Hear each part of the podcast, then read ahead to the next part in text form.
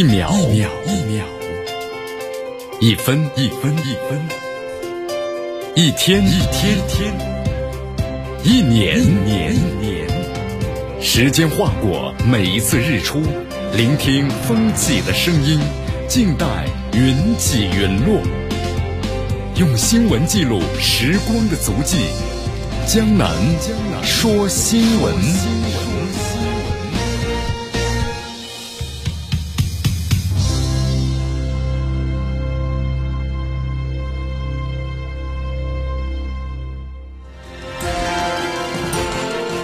这里是江南的为大家所带来的江南说新闻，继续锁定 FM 九十六点七绵广播电视台新闻广播。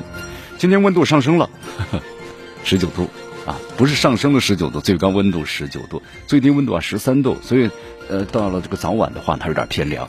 微风是二级，空气指数呢不错，优三十三。啊，今天呢有点小雨。呃，天气呢还是偏冷，所以说希望老年朋友们一定要注意的增加衣服啊。年轻人，你看那天有位朋友就说嘛，哎呀，看一看，希望明天呢出太阳，加油吧，再看个两百天，夏天就到来了。好，我们来关注一下今天江南说新闻的主要节目内容。首先呢，我们一起进入的是新闻早早报，新闻早早报，早听早知道。中国通过新法守护边境领土主权，那么印度媒体呢，难得有自知之明。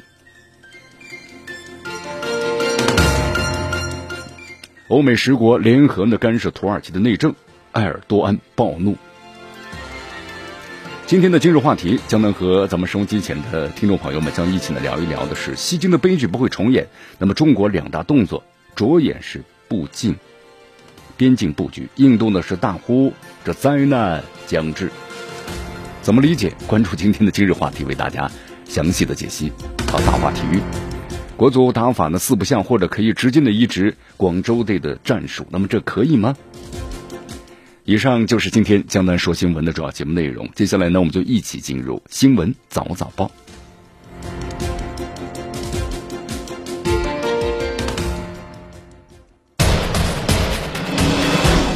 时政要闻，大事汇集，一样的新闻，不一样的观点，新闻早早报。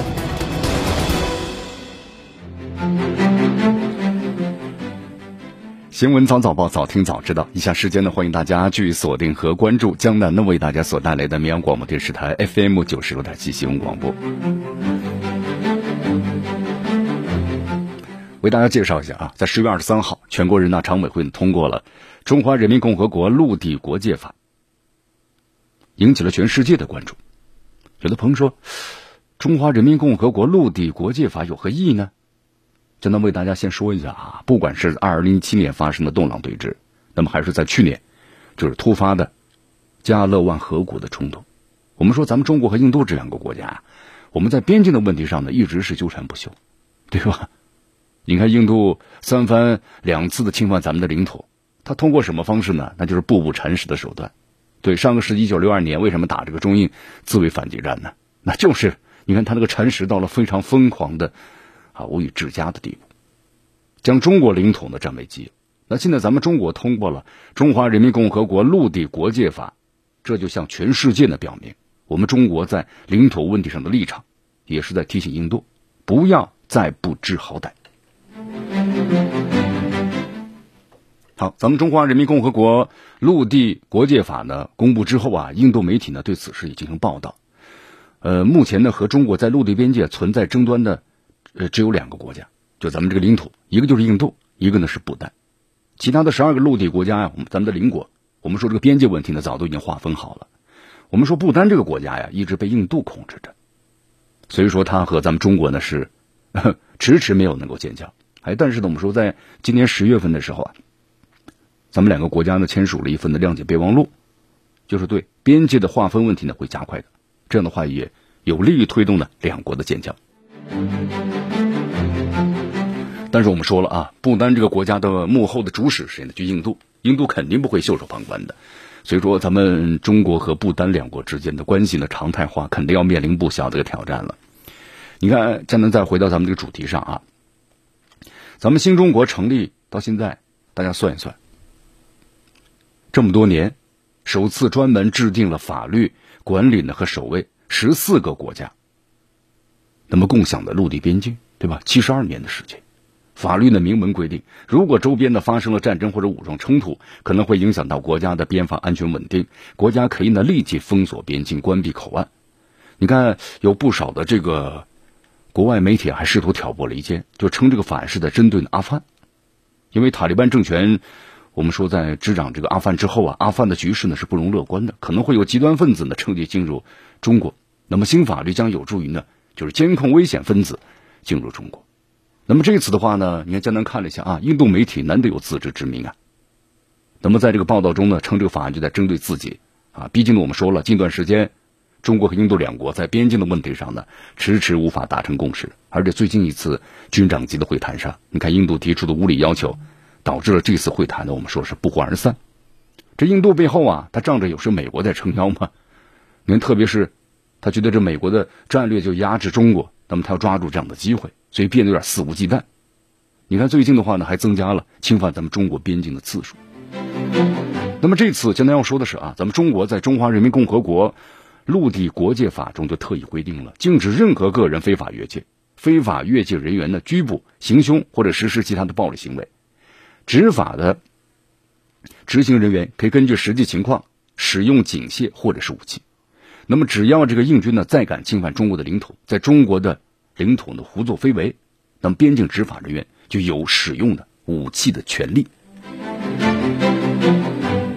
好，路透社呢也做了报道啊，说中国这部法律呢虽然不能够改变中国的边境处理安全的方式，但是已经反映出了中国对管理边境的能力是越来越有信心了。咱们中国呀不希望爆发战争，但是我们中国有一点也不害怕战争。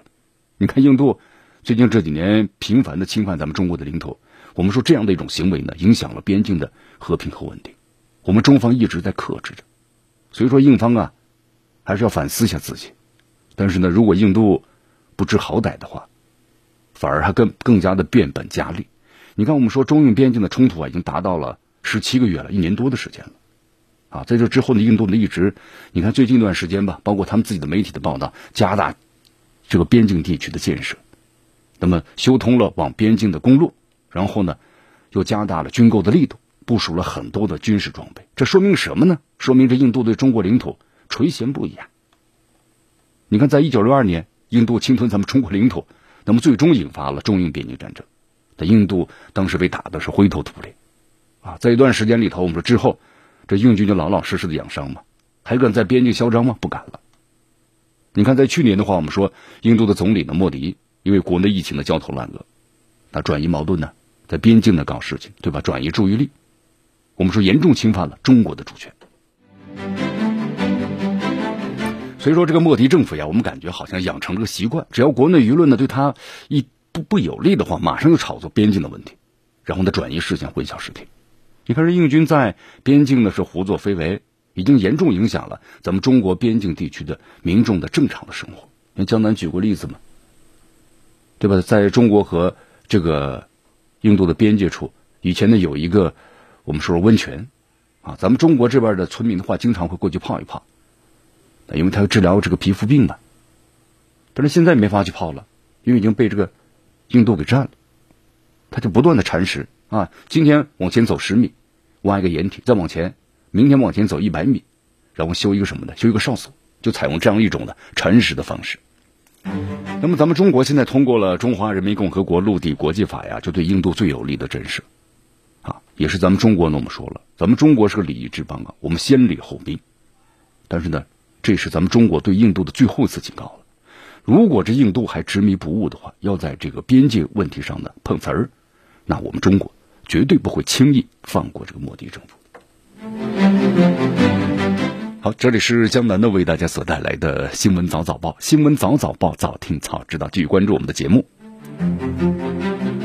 你看，这上周末呀，这土耳其总统埃尔端突然宣布呢，这美德法等十国呀驻土大使为不受欢迎的人啊。按照这个外交术语的话，就是一旦宣布啊对方为不受欢迎的人，那么下一步就要把这个人呢驱逐出边境了。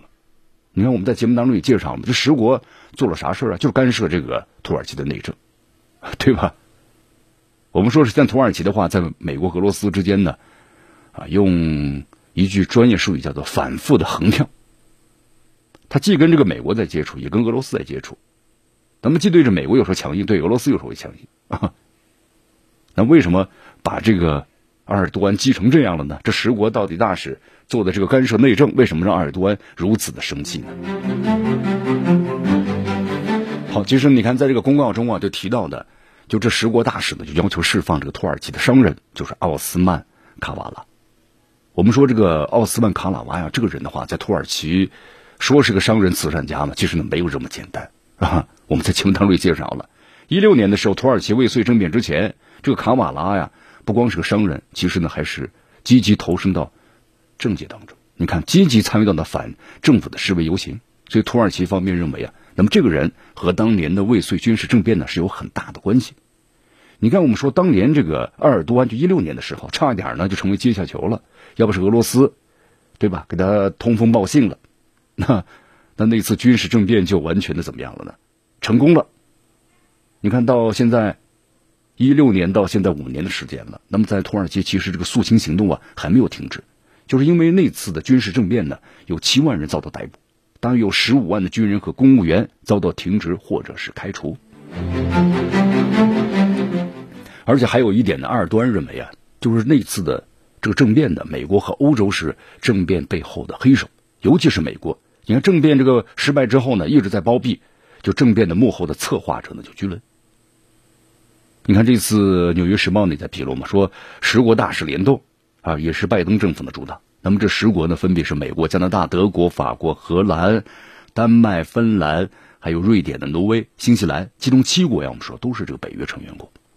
现在这个拜登政府呢，和一众我们说西方国家呢，可能没有想到的是，啊，就是埃尔多安被称为叫骑墙派嘛，就在这骑在墙上，头一篇可能就来到这美国这边了，再一篇就就到俄罗斯那边去了，但这次的话呢，我们说埃尔多安表现的是前所未有的强硬，他直接下令叫外交部长去宣布，十国大使为不受欢迎的人，而且呢非常不客气的就斥责的这样一种口吻说道，给土耳其上课。是你们十国驻土大使的责任吗？你们以为你是谁呀？啊！哎呀，这次阿尔多安这个态度呢，确实相当相当的强硬啊，内心看来是非常的气愤啊。我们说过去是西方国家和土耳其之间呢，没少就当年政变之后的事情啊，他互相的博弈着啊，但多数情况之下呢，都是俄美啊指责埃尔多安的隔空喊话。但是像这次这个事件呢，这么暴怒。威胁驱逐大使的情况，以前真是没发生过。所以说，美国这次呢，你看，我们说是带头挑事儿嘛，结果一下子被这土耳其如此的态度呀，整懵了。你看，作为这个欧洲领头羊的德国、法国也懵了，是吧？你看记者采访的时候，德国外交部长说了嘛，他们收到了阿尔多安的相关表态，那么正在和另外九国呢密切的沟通。那么就说明这个德国呢，现在还没有积极的一个应对的措施，不知道该怎么办了。可能没想到土耳其这么强硬。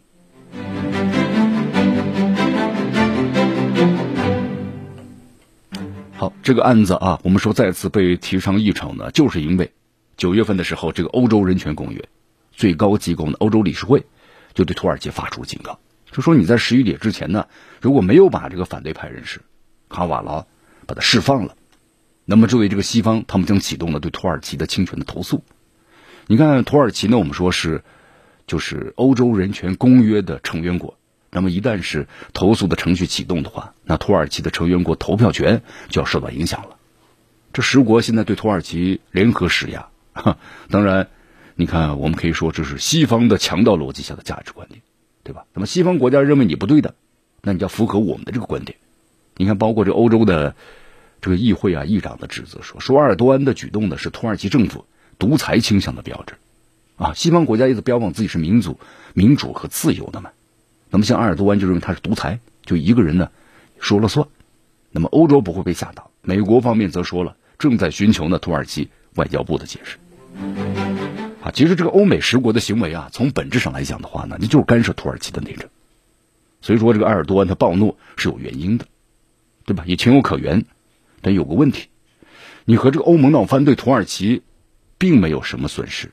啊，毕竟呢，我们说了，包括这个地中海能源勘探等等一些问题。那么这些问题爆发之后，双方的关系啊跌入冰点了，因为是资源争夺的问题嘛。地中海，那么考虑到十国当中七个都是北约成员国，那么阿尔多安真敢驱逐这十国大使，他得罪的就是北约和他背后的美国。你看这个阿尔多安最近呢还在计划购买呢，当年就是投钱的 F 三十五战机，对吧？还想把 F 十六的升升级改一改。那么如果真的把美国得罪了，这钱我们说了恐怕要打水漂了啊！又或者说所谓的驱逐言论，只不过呢是阿尔多安呢给拜登演了一场戏。啊，这个戏呢，我前面的演的挺大，就是为了索要呢更多的利益。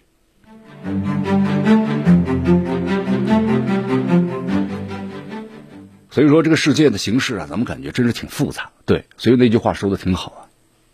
其实咱们生活的这个世界啊，我们说了并不平安，我们只是生生活在了一个非常和平的国家、稳定的国家啊，这是非常庆幸的。你看，我们是最近一段时间这个。美国对俄罗斯的这个压制啊，我们说了越来越强烈了，对吧？美国对俄罗斯的，你看这个经济领域的经济制裁啊，我们说在和平时期呢，美国就采用经济制裁这种方式，那么对他一些认为的违反他的呃达不到他的要求，或者是违反他的规定的，或者说在某些方面超越他的，那么这个国家采用了这样的一种方式。你看，在昨天，今日俄罗斯报道，美国把俄罗斯呢公民列为是不能够在本土。就是获得了美国签证的类别，所以说很多这个申请者呀，那无家可归了呀。俄罗斯做出回应，说美国这么做呀，就是在俄罗斯已经崩塌的领事馆系统的棺材上呢，是钉上了钉子，那彻底就盖棺定论了。好，你看，根据报道的话呢，美国国务院更新了移民签证的外交事务手册啊，把俄罗斯公民列为是所谓的无家可归的申请者。那么这份名单里呢，无家可归申请者的，我们说国家通常是没有的提供签证服务的美国领事馆的国家，或者是政治或者是安全局势呢非常弱或者不确定的，但你俄罗斯是不可能属于嘛？那么结果现在怎么样了呢？你看也把它加入进去了，有十个国家啊，在这个美国的这份名单上，俄罗斯、索马里、委内瑞拉、古巴、叙利亚、也门，还有利比亚啊，还有这个厄立特里亚以及南苏丹的和伊朗。那么这些国家呀，不得不在其他地方呢申请签证，然后呢再寻求移民到美国的俄罗斯人，那么要前往美国驻这个波兰使馆，你在美国你是不行了，就到其他国家前去申请，这完全就是歧视啊！所以美国这个做法的话，引起了俄罗斯的强烈不满啊！昨天这个俄罗斯的外交部的发言人玛利亚扎哈罗娃就说了：“你美国这么做就是故意在破坏嘛，俄罗斯领事事务，美国把一个微不足道的签证的发放手续变成了一个真正的地狱，那么这违反了。”就是他口口声声所说的自由的理念。好，其实美国这么做的话呢，我们说把俄罗斯的公民列为是无家可归申请者呀，那么对于像俄罗斯和美国两国之间人员交往和文化交流，肯定有很大的问题，就非常的不方便了。你看，比如说一些人的家庭或者亲属，你你无法去啊，你无法申请啊，那都是不小的打击。啊，从国家角度来说的话呢，关系遭到破坏，所以说，可能让老百姓的想法就不一样了呀。真诚相信西方的思想当中的关于承诺、行动的自由的人，就开始质疑美国了。你美国怎么说一套做一套？这段时间呢，我们说俄罗斯和这个美国的关系啊，确实非常的紧张啊。你看，包括在拜登上任之后的话呢，我们说这种紧张关系依然是没有得到呢改善。你看，包括这段时间双方互相关闭这个领事馆，对吧？双方互互相的驱逐这个领事馆的这个人员啊，这都表明了关系呢非常的紧张。双方是你来我往呀。那么现在呢，我们说这个美国。也是在转移国内的矛盾嘛。拜登上任之后的话呢，无法弥补两党之争。你看这共和党和民主党，你推出的议案，包括像这个拜登提出的四万亿的美国的这个大基建，那么在这个民主党的我们说支持之下，但是共和党就是反对。那怎么样？四万亿后来减少到三万亿了，啊，那众参两院，你看你通过了众议院，你参议院就很难通过，就这么一个很简单的事，对吧？你民主党的时候，共和党的就是要反对。那现在的话呢，同样这美国你无法拜登弥补这样的一个裂痕，那只有呢把这个矛盾呢怎么样向外转移，那矛头就直指俄罗斯。所以说现在这个美国呀，你感觉它不是一个很平和的这么一个国家了，现在有点歇斯底里了。美国的这个俄克拉荷马州有一名共和党的参议员，在一个呢有关于种族不平等的州议会的委员会议上啊，把亚裔的美国人称为是黄色的家庭。那么这个言论呢，被遭到了强烈的批评。我们说一个一个大国或者说一个超级大国的话，它是具有这个包容性的。但是我们现在看到这个美国呀，特别特朗普提出的那种的种那种民粹主义，非常极端的民粹主义，白人白人至上，白人优先。那对其他的人走呢？那不就是歧视吗？所以后来爆发了这黑人的命也是命啊，对吧？引发了这全球的关注。你看现在这这这位议员的这个言论，那么在这个不恰当的场合说到了这样不恰当的话，那么就引起了这舆论的一致的抨击。所以说这种思想和观念的话，在美国我们说不少的政客呢都是有的。你看，包括有的这个。呃，议员呢所谈到了，就关于他所谈到的这种的种族不平等的结论，那么令人呢是非常的失望。那么同时呢，对于一个我们说一个大国来说，多样性、公平性和包容性，这是必须存在的因素。但是美国我们说了，曾经辉煌过，对吧？你看美国在这个二战结束之后，那多少的国家开始移民啊？很多的科学家没有德这个二战之后德国的科学家的们的帮助。那美国会有这么大的一个科技的进步吗？没有，这就是包容性。但是现在美国这种包容性呢，在逐渐的失去。好，继续锁定和关注江南呢为大家所带来的新闻早早报，时政要闻，大事汇集，一样的新闻，不一样的观点，新闻早早报。新闻早早报，早听早知道。下时间呢，欢迎大家继续锁定和关注江南呢为大家所带来的绵阳广播电视台 FM 九十六点七新闻广播。现在俄罗斯和这个整个呀，我们说了，这个西方国家的关系都不太好啊。当然，我们说这个北约，你看这个，比如说以欧洲为主的话，这些国家呢，在政治上我们是完全还是要依附于大的策略上啊，依附于这个美国。所以说呢，北约和俄罗斯关系啊，在进一步的恶化。你看这个欧洲大西洋地区啊，威慑和防御概念呢？这个计划呢，就是在北约各国防长签署之后啊，那让这个北约和俄罗斯的关系呢，我们说了进一步的紧张。你看昨天的话呢，俄罗斯总统发言人佩斯科夫，然后呢就俄罗斯呀和北约的关系啊做出最新的表态。他说不与这个北约建立关系，其实呢也没什么大不了的。当然话这么说，我们说了一个国家的这个发展呢，它是需要现在是多边贸易的，全球经济的一体化，你不可能是固步自封啊。对吧？我们说俄罗斯是能源大国，那你这个能源要输出才能够变成什么呢？变成这个效益啊！你看现在俄罗斯和这个欧洲之间，我们说能源还是合作蛮紧密的，包括和德国之间北溪二号的建立啊。但是现在的话，我们说这个北约呀，依然是咄咄逼人啊，把俄罗斯视为是个对手。你看，我们说了，在以前冷战时期的话，北约和华约，对吧？双方是以美国和苏联所建立起来的两个特别大的集团组织进行对抗。当然，但是现在呢，我们说了，苏联在解体之后的话呢，那么俄罗斯就首当其冲了。所以说，这种冷战思维呢，还是一直在不断的发生。你看，北约是咄咄逼人呢，但是对于俄罗斯来说呢，他现在更倾向于是要发展一个友好相处的关系。所以说，俄罗斯其实在不断的努力着啊。但是在我们说这个大的方向上啊，那么从这个北约的角度来说，他们还是要完全遵从美国的这种战略。好，不管俄罗斯怎么说吧，就是不在乎北约的关系怎么样。那么北约呢，也不在意是不是会和俄罗斯发生大战，对不对？先表达出自己的这么一个一个观念和态度的问题啊。我们说了，你看，对于北约而讲的话呢，北约采是一种呢威慑的方式，它不可能有太过于具体的行动，这是北约呢最基本的想法。那么同时，俄罗斯它也有自己的一套呢，就是这样的一种威慑。我们说俄罗斯啊，虽然经济体量不是特别好，但是呢，毕竟是。继承了这个苏联的我们强大的军事实力，所以说这个俄罗斯啊，它会有军事威慑性的。你看俄罗斯要是和这个北约关系不好了，那么同样会把这个部队部署在俄罗斯边境，对吧？这呢也是一种这个威慑。但是对俄罗斯来说，在必要的时候呢，也是也有必须的。好，目前的话呢，我们说这个俄罗斯和北约的关系啊，正在进一步的恶化。你看，在本月的话。北约宣布呢，驱逐八名俄罗斯驻北约的代表团成员，说他们都是没有申报的俄罗斯的情报人员，啊，那么俄罗斯方面呢针锋相对，然后呢宣布呢暂停北约呢驻俄罗斯军事联络团的工作，然后呢同时把俄罗斯呀常驻北约代表团从十月一号呢或者稍后来暂停工作啊，双方跟这个美国差不多，是不是都是一样的？双方是你来我往。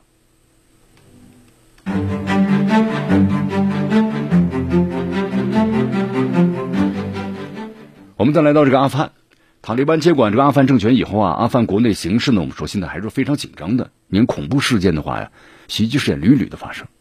我们来看一下最近一段时期这个新闻的报道，在阿富汗的坎大哈、还有昆都市等等城市都发生了多起的这个爆炸、爆炸袭击的事件，造成大量人员伤亡。那么阿富汗周边的国家啊，对此呢是早有这个预判，就说阿富汗现在肯定不会特别的平静，因为这不符合阿富汗的某些背后的，包括像恐怖组织或者恐怖组织背后的某些这个国家的这么一个预判。就这阿富汗越越乱的话，那么恐怖组织才会有什么呢？生存的土壤。那么同时，阿富汗越乱的话，也会给某些国家采用这个干预，那么找到这个借口。所以说，阿富汗越和平的话呢，反而不符合一些国家的利益需求。你看最近的话呀，呃，包括呢，就是集体安全条约组织成员国，那么进行了一次军事演习。你看，在这个塔吉克斯坦靠近阿富汗边界处呢，那么总人数超过是五千人，有战斗机，还有这个装甲车等等啊，数百件武器装备，以俄罗斯为主。那么聚焦演习呢是国际反恐。就重点防范的来自于阿富汗的各种啊非政府武装的渗透，包括袭击。就大家可以看出啊，今年以来，俄罗斯为首的中亚多国呢，把主要军事力量都放在阿富汗的边境地区。警方是来自于阿富汗境内的各种的非政府的武装袭击和骚扰，那么次数、规模和人数啊，都是近年来罕见的。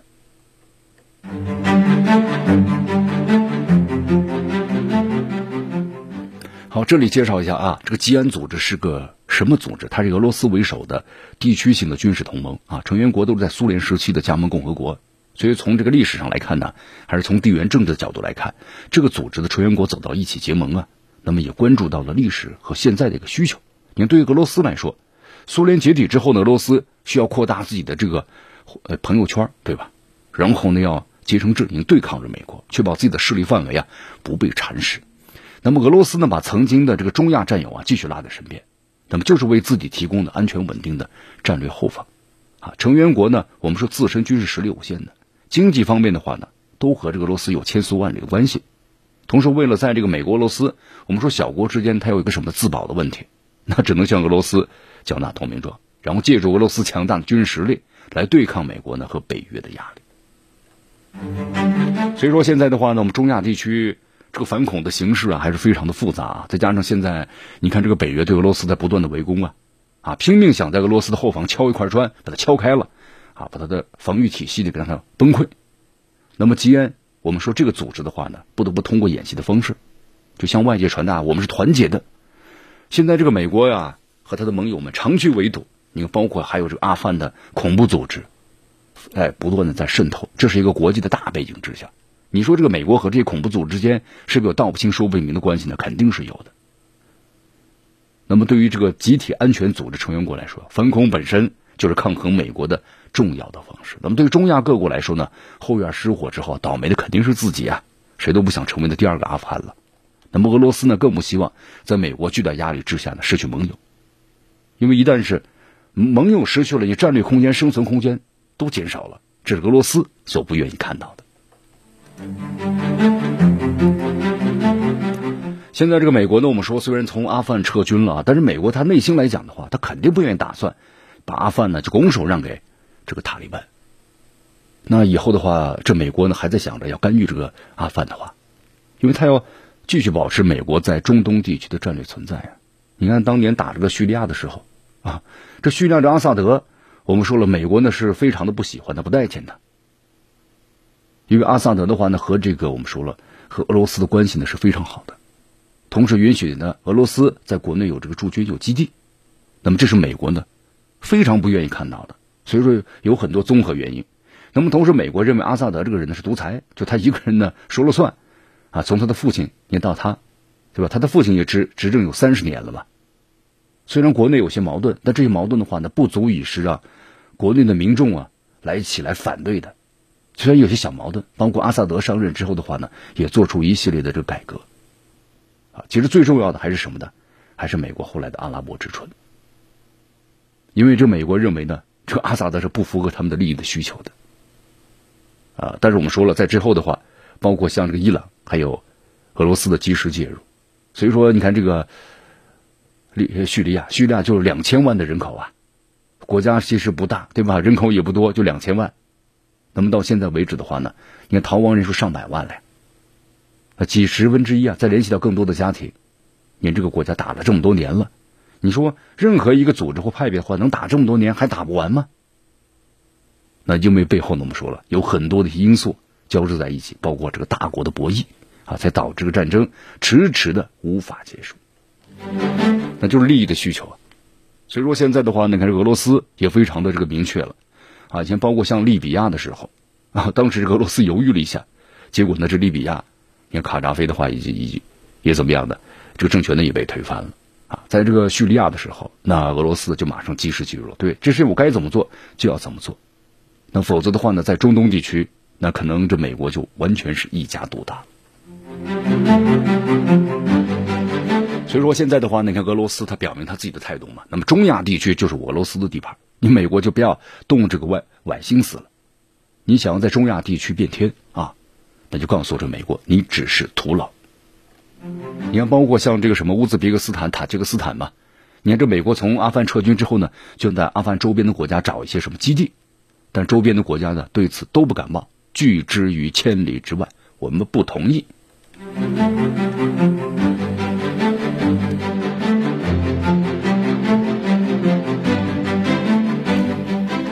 所以说这里头一分析的话呢，有一个大的战略啊。你看九幺幺事件之前，我们说了，美国对中东地区啊，包括中亚地区，其实呢，呃，他早就想这个啊，就是介入了，他要扩大自己的什么呢？势力范围，包括影响。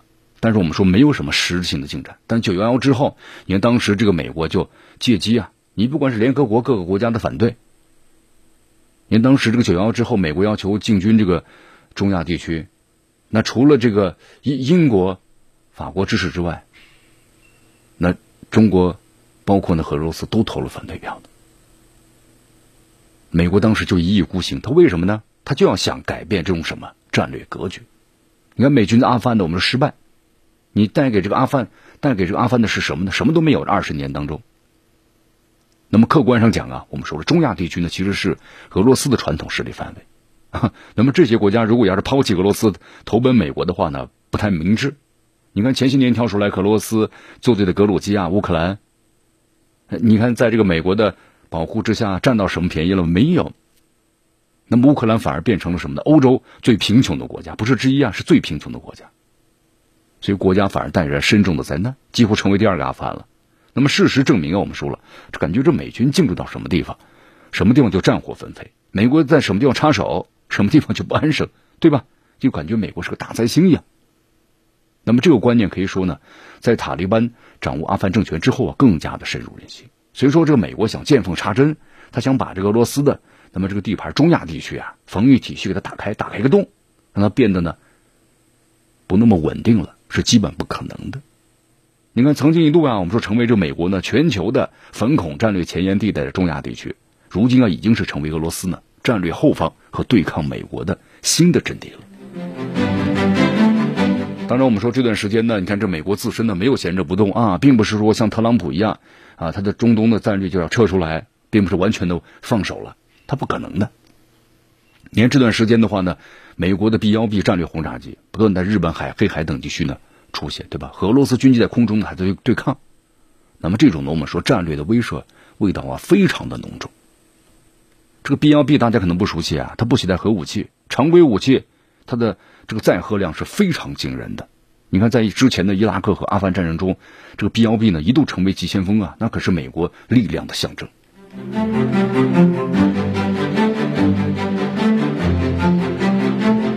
好，所以说从这个阿富汗战争以来，你看这美国向中亚地区输送的什么，就亲美的思想，他最不希望看到的就这些国家又再度走到一起。但是我们说了啊，美国最大的错误在哪儿呢？他没有认识到亲美的思想。不如百姓的柴米油盐更加的实惠有有效。这老百姓的生活这么多年打下来了之后了，你美国给这些国家带来了什么？从阿富汗到伊拉克，对吧？带来了什么？这老百姓这几十年慢慢都清醒了呀。你看当年这个伊拉克美军打到伊拉克，那伊拉克的民众当时欢呼雀跃，然后呢把这个萨达姆的头像全部给推翻了，对吧？迎来了民主，迎来了自由。就这二十年怎么样了呢？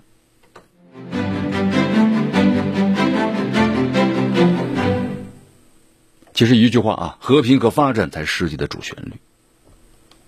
只要是违背这个发展的主旋律的话，都注定要失败的啊！这也是美国要思考的问题。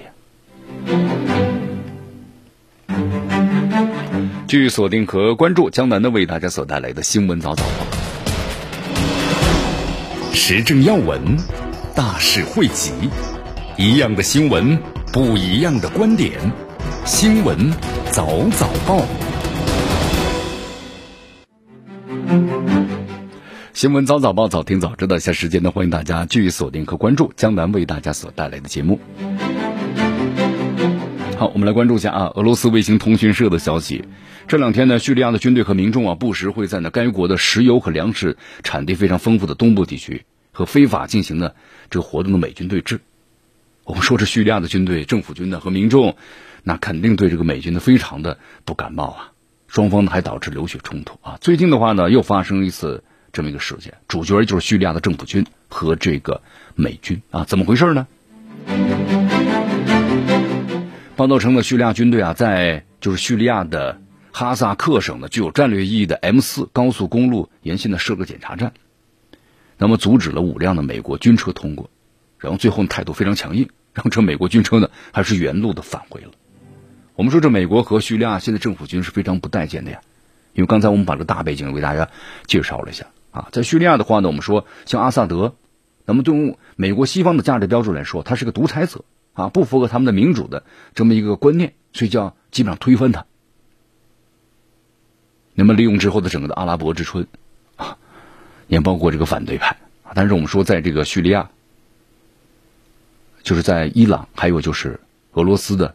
支持之下呢，那么终于呢稳住了阵脚，啊，现在的话呢，我们说在叙利亚的整个国家呀，你看还是有百分之大约二十左右的这领土，那么是在反对派的手里面，那么现在叙利亚的政府军呢所占领的领土占百分之七十左右，那么他们是有力量来解放这百分之三的，但这百分之三十背后呢，我们是有还有其他国家的背影，比如说美国，还有比如说像土耳其等等。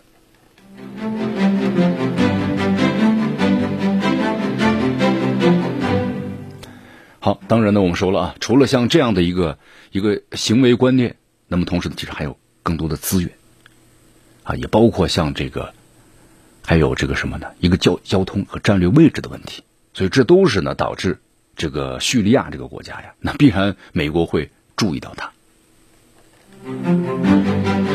好，同时呢，我们说在这个背后的话呀，叙利亚是由这个伊朗呢在不断的支持着的啊。我们说这个，你说这个美国最大的仇人是谁呀？他最想把谁给灭掉啊？那就是可能的答案呢不言而喻，那就是伊朗，对吧？你看，我们说包括这个伊朗的话呢，和这个以色列呢，同样也是如此。呃，以色列在昨天呢有这么一个消息啊，说政府批准了五十亿这个谢克尔，就大约十五亿美元的预算，对可能伊朗的核设施发动袭击呢做好这个准备。我们说以色列这国家很小，它没有战略纵深，所以他特别怕其他国家呀。那么对他的这个威胁，只要一存在的话，那么那么以色列这国家呢，那就怎么样呢？那就要采用先发制人的方式。你看之前就打击过伊拉克嘛，萨达姆当时也修制修建了这个核设施，准备要研制核武器，拿这个伊拉这个以色列呢飞越几个国家空军，然后呢把这个设施全部给它摧毁了。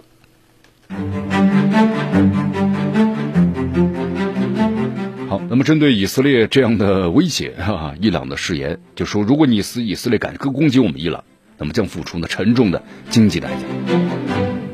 啊，那么就是对假想中，如果要是以色列真的对伊朗采取打击了，我们说双方这个暗战的话，是你来我往啊。你看每年这个伊朗的一些科学家，那都会被暗杀。那么伊朗会采取什么的形式报复呢？我们说伊朗现在，那么基本上采用导弹、巡航导弹或者常规的弹道导弹。那么，其中很多导弹理论上呢，也可以打到这个以色列啊。伊朗在这个以色列附近呢，还有一些盟友，比如说黎巴嫩的真主党民兵，还有叙利亚政府等等等等，啊，那么都可以采取这个反击的措施。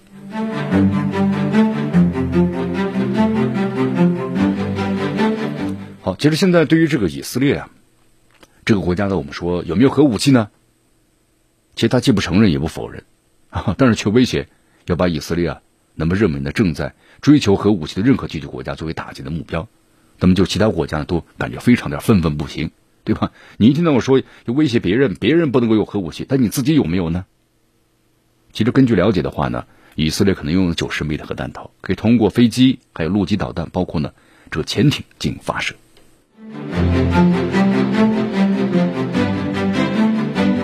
好，以上呢就是我们今天新闻早早报的全部内容。那么接下来呢，大家跟随江南一起进入咱们的今日话题啊。那么今日话题，咱们说一说呀，西京的悲剧不会重演，中国两大动作主演的边境的布局。那么印度呢，大火灾难将至，这是怎么回事呢？那么接下来我们就一起进入今日话题。